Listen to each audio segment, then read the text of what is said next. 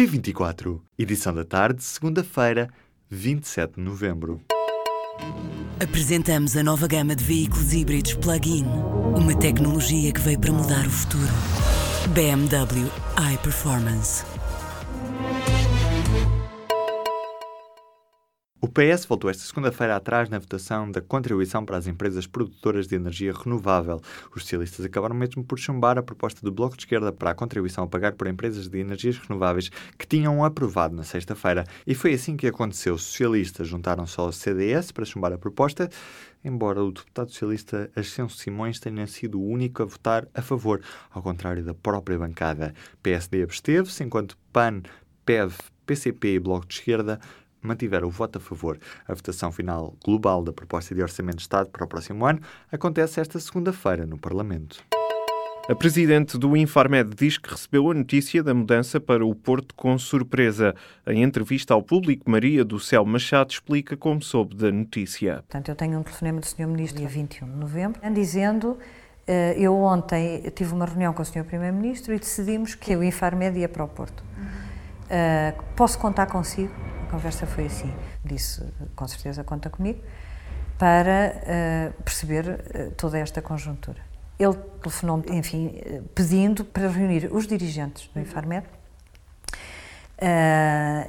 às quatro da tarde, porque ele ia anunciar, no, no encerramento da reunião do Health Cluster Portugal, ia anunciar e, portanto, queria que ao mesmo tempo que ele anunciasse, que eu falasse aqui com os dirigentes. Eu marquei, cheguei, cheguei aqui de manhã, marquei uma reunião para as quatro da tarde, o que deixou toda a gente cheia de curiosidade e alguma ansiedade. Maria do Céu Machado revela ainda que o Ministro da Saúde, Adalberto Campos Fernandes, lhe transmitiu que a mudança do Infarmed para o Porto não era uma decisão, mas sim uma intenção. Nessa noite, voltando a ter uma conversa telefónica com o Sr. Ministro, o Sr. Ministro já tinha ideia de que... Uh, uh, tinha, que estava aqui, que havia uma grande ansiedade uhum. da parte dos, dos, trabalhadores do Infarmed um, e, e, e propôs-me receber a Comissão de Trabalhadores. Eu falei com a Comissão de Trabalhadores, eles disseram que sim, portanto, no dia seguinte eh, estivemos no gabinete do Sr. Ministro às, 8, às 9 da manhã, o Conselho Diretivo, a Comissão de Trabalhadores e o Sr. Ministro e a, e a assessora jurídica do Sr. Ministro. O Sr. Ministro aí uh, disse que percebia, percebia de certa forma que isto era uma notícia surpreendente, surpresa, e que, portanto, e que um, ehm, não era uma decisão, era uma intenção, a presidente do Infarmed garante que ficou surpreendida com a decisão anunciada pelo ministro. Maria do Céu Machado avisa ainda que a mudança de cidade pode significar a perda de vários milhões de euros acordados com a Agência Europeia do Medicamento. A Direção-Geral da Saúde declarou em comunicado divulgado nesta segunda-feira o fim do surto de legionela. O surto teve origem no Hospital São Francisco Xavier, em Lisboa, e provocou pelo menos 56 casos de infecção. Dos 56 infectados com a doença dos legionários, 42 já tiveram alta clínica, 7 ainda estão internados em enfermaria, 2 estão internados ainda em cuidados intensivos e 5 acabaram por morrer. De acordo com a DGS, a maioria dos doentes tinha 70 ou mais anos de idade, doença crónica subjacente e fatores de risco. Já há um princípio de acordo entre o cantor Tony Carreira e a editora Companhia Nacional de Música, que processou judicialmente o artista por ter plagiado 11 canções. O acordo, proposto por uma juíza do Tribunal de Instrução Criminal de Lisboa, prevê suspensão provisória do processo durante quatro meses. Em troca, Tony Carreira tem 60 dias para entregar 10 mil euros à Câmara Municipal da Pampilhosa da Serra para apoio aos danos causados pelos incêndios e mais de 10 mil euros à Associação de Vítimas do Incêndio de Pedrógão Grande. Além disso, o compositor Ricardo Ladum, que também é arguído no processo, terá de pagar nos 60 dias 2 mil euros a uma instituição particular de solidariedade social à escolha. Existe agora um prazo de 10 dias para a Companhia Nacional de Música se pronunciar, por escrito e em definitivo, sobre o acordo proposto. Os representantes dos Estados-membros da União Europeia aprovaram esta segunda-feira um acordo sobre a renovação do uso de glifosato, isto depois de já terem adiado a decisão por duas vezes este ano. A licença foi agora prolongada por mais cinco anos. No final, o prolongamento da utilização do glifosato foi aprovada por uma maioria qualificada de 18 Estados-membros.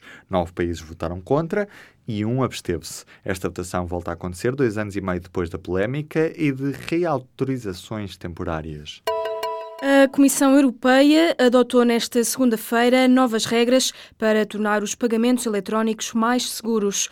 O objetivo de Bruxelas é reduzir os riscos de fraude, modernizando os serviços de pagamento na Europa e permitindo o crescimento do mercado europeu do comércio eletrónico. A simples introdução de uma senha ou dos dados de um cartão de crédito deixará de ser suficiente para realizar um pagamento. Em alguns casos, será necessário também um código, válido para uma única operação. A Diretiva de Bruxelas tem como objetivo aumentar o nível de segurança e de proteção dos dados dos clientes e das empresas e aumentar também a confiança nos meios de pagamento eletrónicos. A Associação Ambientalista Zero alerta que Espanha não tem assegurado todos os caudais acordados para os rios Douro, Tejo e Guadiana. A conclusão surge depois de a Associação ter avaliado os registros dos caudais dos rios entre 2016 e 2017. Os dados foram anunciados hoje no primeiro dia de reunião plenária da Comissão para a Aplicação e o Desenvolvimento da Convenção sobre a Cooperação para a Proteção e Aproveitamento Sustentável das águas das bacias hidrográficas luso-espanholas. A Zero defende, por isso, uma revisão e melhoramento deste acordo entre Portugal e Espanha. Na sexta-feira, no Porto, o ministro do Ambiente tinha afirmado que Espanha podia enviar água para Portugal de forma mais homogénea. A Comissão Europeia lançou um prémio em Portugal para a inovação social. O anúncio foi feito nesta segunda-feira pelo Comissário Europeu Carlos Moedas. O prémio é financiado pelo Programa de Investigação e Inovação da União Europeia, Horizonte 2020, e tem como objetivo melhorar a mobilidade dos cidadãos mais idosos. Em declarações aos jornalistas, depois de uma conferência na Fundação Carlos Gulbenkian, o Comissário Europeu revelou que o prémio tem um valor de 2 milhões de euros, dos quais 1 milhão será atribuído ao vencedor, que inventar uma nova maneira de ajudar na mobilidade das pessoas idosas. Estamos a falar de um prémio, disse Carlos Moedas, mais ou menos da dimensão do Prémio Nobel, mas na inovação social. As candidaturas estão abertas até ao dia 28 de fevereiro. O preço do pão vai aumentar cerca de 20% em janeiro do próximo ano. A informação foi hoje avançada pelo presidente da Associação de Industriais de Panificação em declarações ao Correio da Manhã. Na origem da subida do preço do pão, diz o responsável, está o agravamento dos custos de produção, como o aumento dos combustíveis e os aumentos previstos em energia ou gás, que vão obrigar o setor a aumentar o preço. Para ter uma ideia, a carcaça passará a custar cerca de 16 cêntimos no Porto e cerca de 24 cêntimos em Lisboa. Também os ovos serão afetados por esta subida, depois de, nos últimos dois meses, terem subido quase 60%, passando de 85 cêntimos para 1,40€ por dúzia. Desde maio do ano passado, a plataforma de alojamento Airbnb já entregou à Câmara de Lisboa quase 5 milhões de euros na cobrança de taxa turística. Segundo informou a empresa nesta segunda-feira, este ano o valor recolhido da taxa turística já ultrapassou os 3 milhões de euros. A Airbnb é a única plataforma a cobrar a taxa turística para a autarquia lisboeta, que é de 1 euro por noite até um máximo de 7 euros. Esta sexta-feira, a empresa anunciou que vai lançar uma nova ferramenta de registro de anúncios, reforçando a parceria com a comunidade Airbnb em Portugal, ao trabalhar em cooperação com as autarquias locais.